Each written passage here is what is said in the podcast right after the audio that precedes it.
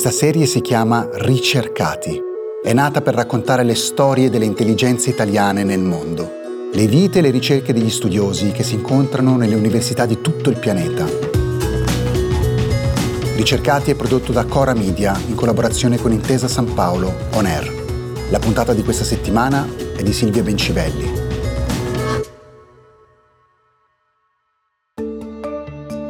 Valentina Buttò dal Quebec, benvenuta tra i nostri ricercati. Grazie. Senti, Valentina, io ho detto dal Quebec perché il nome del campus è quasi impronunciabile. Rwanda? Beh, persino per i francesi è complicato perché hanno tendenza sempre a dire ruin, ma in effetti si pronuncia Ruan-Noranda. Ruan-Noranda. Però prima c'è questa parola, Lucat. Lucat è l'Université du Québec e Abitibi-Témiscamingue. Eh, in effetti faccio parte di un grande network di università, l'Université du Québec, e più o meno in quasi tutte le regioni del Québec, quindi abbiamo una grande copertura territoriale. Ogni università ha una certa indipendenza, ma siamo tutti quanti sotto questo grande cappello.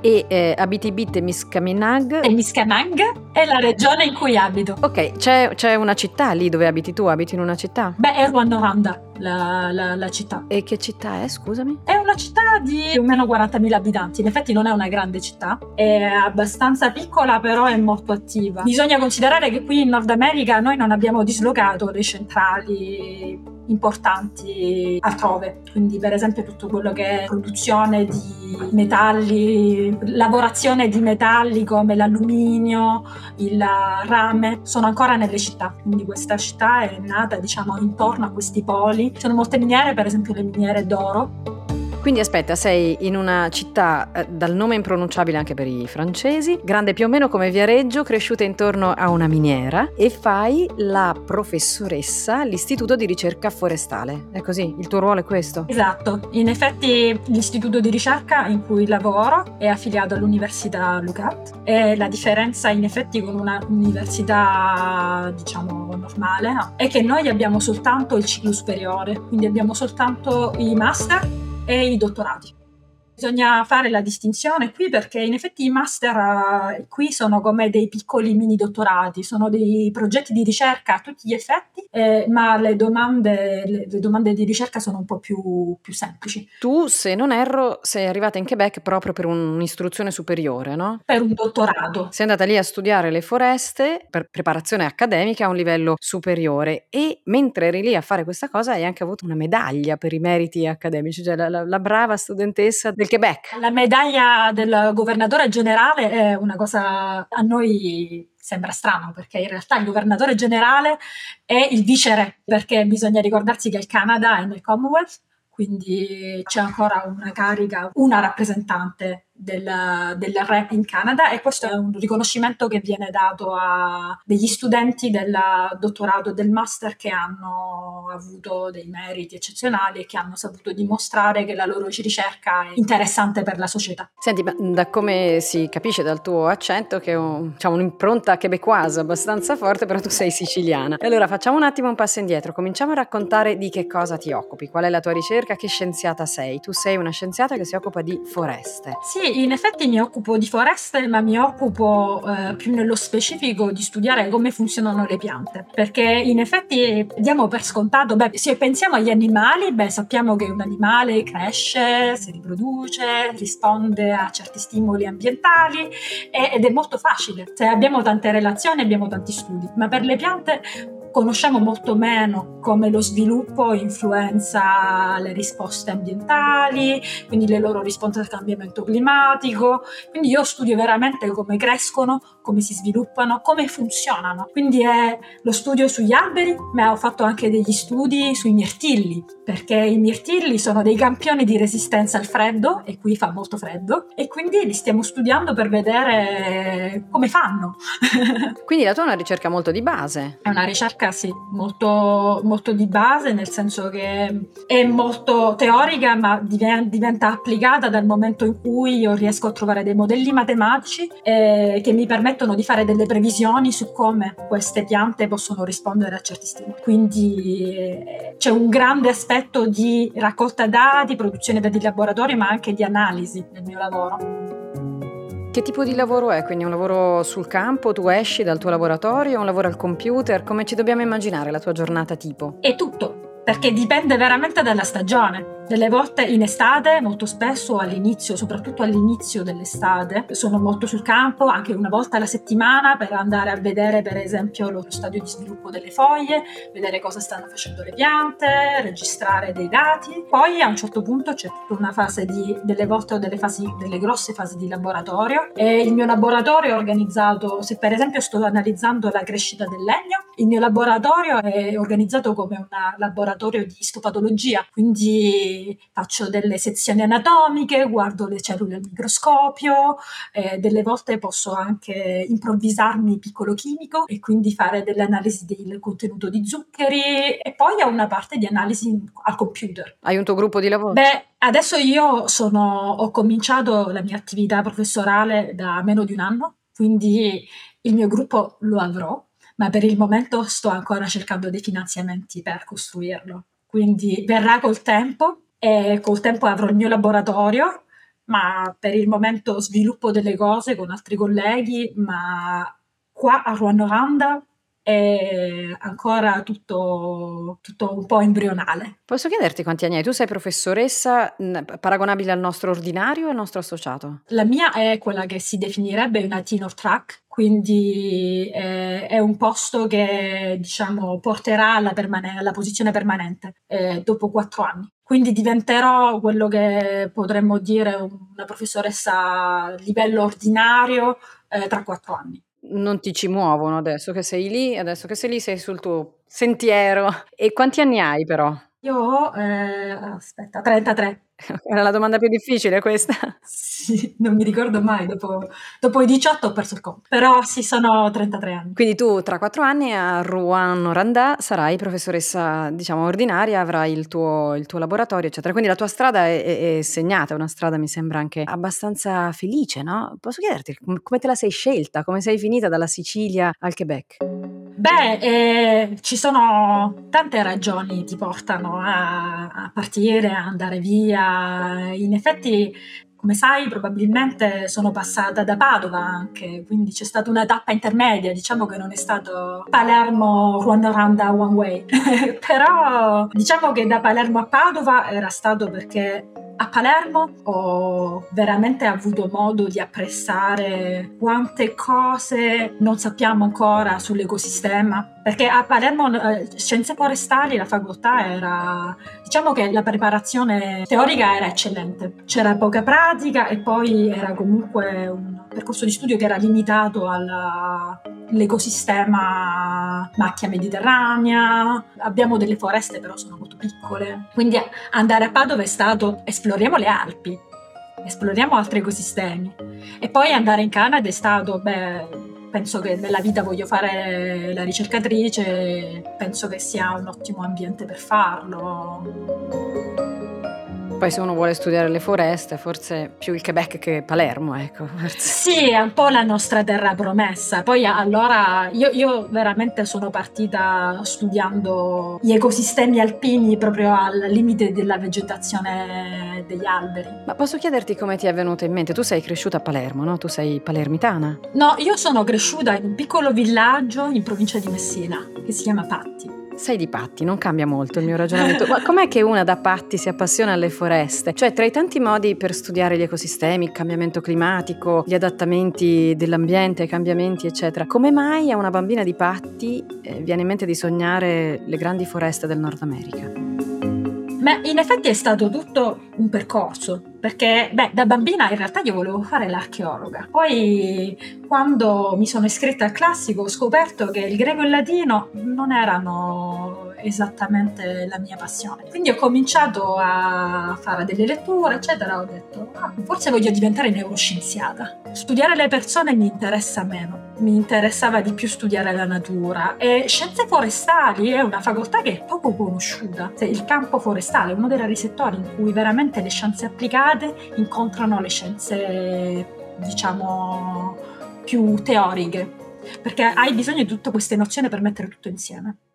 Allora era proprio questo punto di vista olistico che mi interessava, questa capacità di studiare tutto nell'insieme, perché poi il forestale non si occupa solo di foreste, ma anche di, anche di piccole aziende, eh, si occupa veramente di tutto quello che natura a 360 gradi e che deve essere gestito. Quindi dietro c'è, diciamo, dietro la tua scelta di vita anche diciamo, un'idea un pochino più alta no? De- della, della, ricerca, non la ricerca quella molto piccola che si fa al microscopio, ma una ricerca che riesce a guardare il pianeta e agli uomini che ci abitano sopra insieme a tante altre specie in una maniera un pochino più complessa. No? a me questa complessità ricorda un po' quella della foresta, dell'ecosistema forestale. È un po' così. Come, come funzionate voi comunità dei forestali? Siete molto poco conosciuti. È, è un po' come, come dici tu, se funziona in maniera complessa, ci sono tante cose, tanti aspetti da studiare guidare e l'idea è veramente di guidare le scelte sulla base di conoscenze e avvisi informati. Il nostro ruolo è veramente di costruire delle conoscenze che possano essere utili, che poi comunque è anche il ruolo di un professore universitario, di una professoressa universitaria. Ma allora come nascono le tue ricerche? Cioè tu hai una domanda specifica, magari te la posta qualcuno, no? Il governo canadese ha un problema particolare a te si rivolge o nascono più su una curiosità? Come funziona, ecco? Ci sono un po' i due aspetti.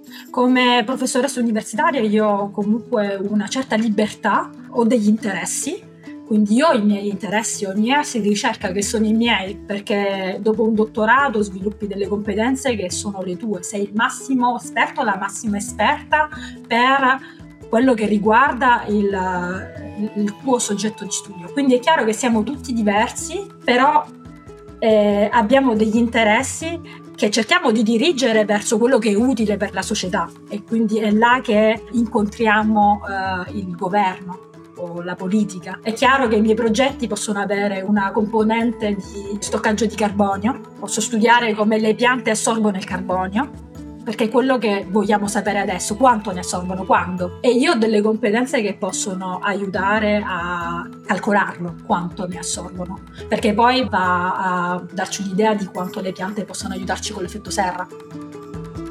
Ho capito, si parte con una curiosità, ma ovviamente uno sta nel mondo, quindi la curiosità che ti viene in mente probabilmente è legata anche a quello che in questo momento è la curiosità dell'umanità o a una esigenza dell'umanità, immagino. Ma posso immaginare che il Canada investe in maniera particolare in questo tipo di ricerche, che sia una specie di paradiso non soltanto per, per, i, per le foreste e i boschi che ha, ma anche per il tipo di ricerca che propone ai ricercatori e che i ricercatori hanno la possibilità di fare? Beh, sicuramente abbiamo una quantità di investimenti abbastanza elevata. Abbiamo la possibilità di avere le nostre ricerche finanziate. Quindi non è la terra promessa, sicuramente ci sono sempre dei compromessi da fare col federale, col provinciale, perché noi abbiamo questi due livelli che hanno degli interessi che delle volte sono un po' differenti e anche delle linee politiche che sono un po' differenti, perché non sono gli stessi partiti che vincono le elezioni. Quindi questo può un po' dirigere dove vanno i fondi e a chi vanno però in generale comunque c'è la possibilità di sviluppare della ricerca interessante e utile.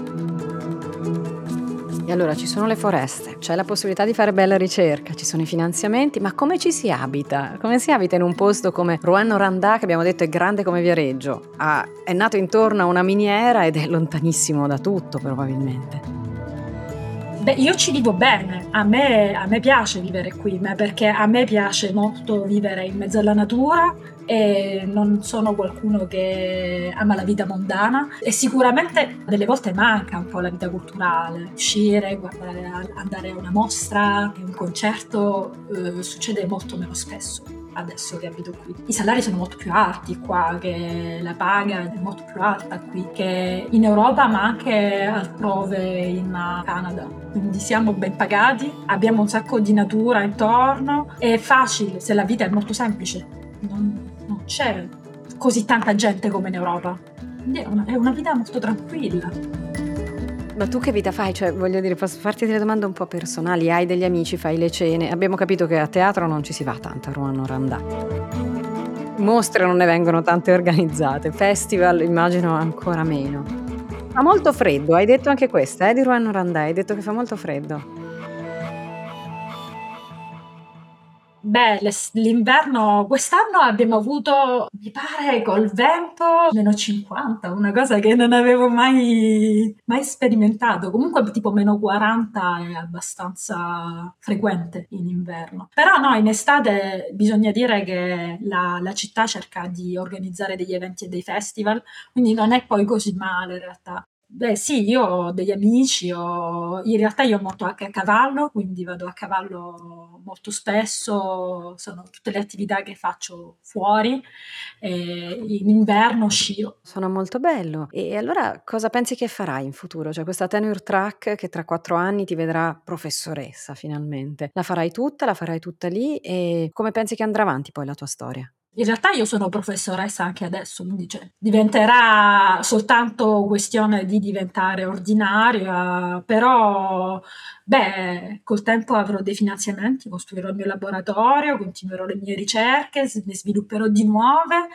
quindi è un po' così che mi vedo tra quattro dieci anni. Sarà è, un, è un, veramente un bell'ambiente in cui crescere quello in cui sono. Sono molto fortunata ho fatto dei sacrifici, però penso di essere veramente in un ottimo ambiente per sviluppare la mia ricerca. E allora ti devo fare l'ultima domanda, quella che faccio a tutti i ricercati, la domanda un po' cioè sull'università italiana, non, non è che voglia fare dei confronti, abbiamo, abbiamo, già detto tante cose, la preparazione in Italia è eccellente, forse ci mancano le foreste, ci mancano di sicuro i finanziamenti, ma tu se dovessi fare un bilancio, adesso che hai 33 anni, un bilancio molto provvisorio, ma quanto pensi di dovere all'università italiana e quanto invece ti viene voglia di rimproverarle? Beh, sicuramente le devo delle basi teoriche eccellenti, una grandissima disciplina, perché ci vuole molta disciplina per uh, terminare un percorso di studi.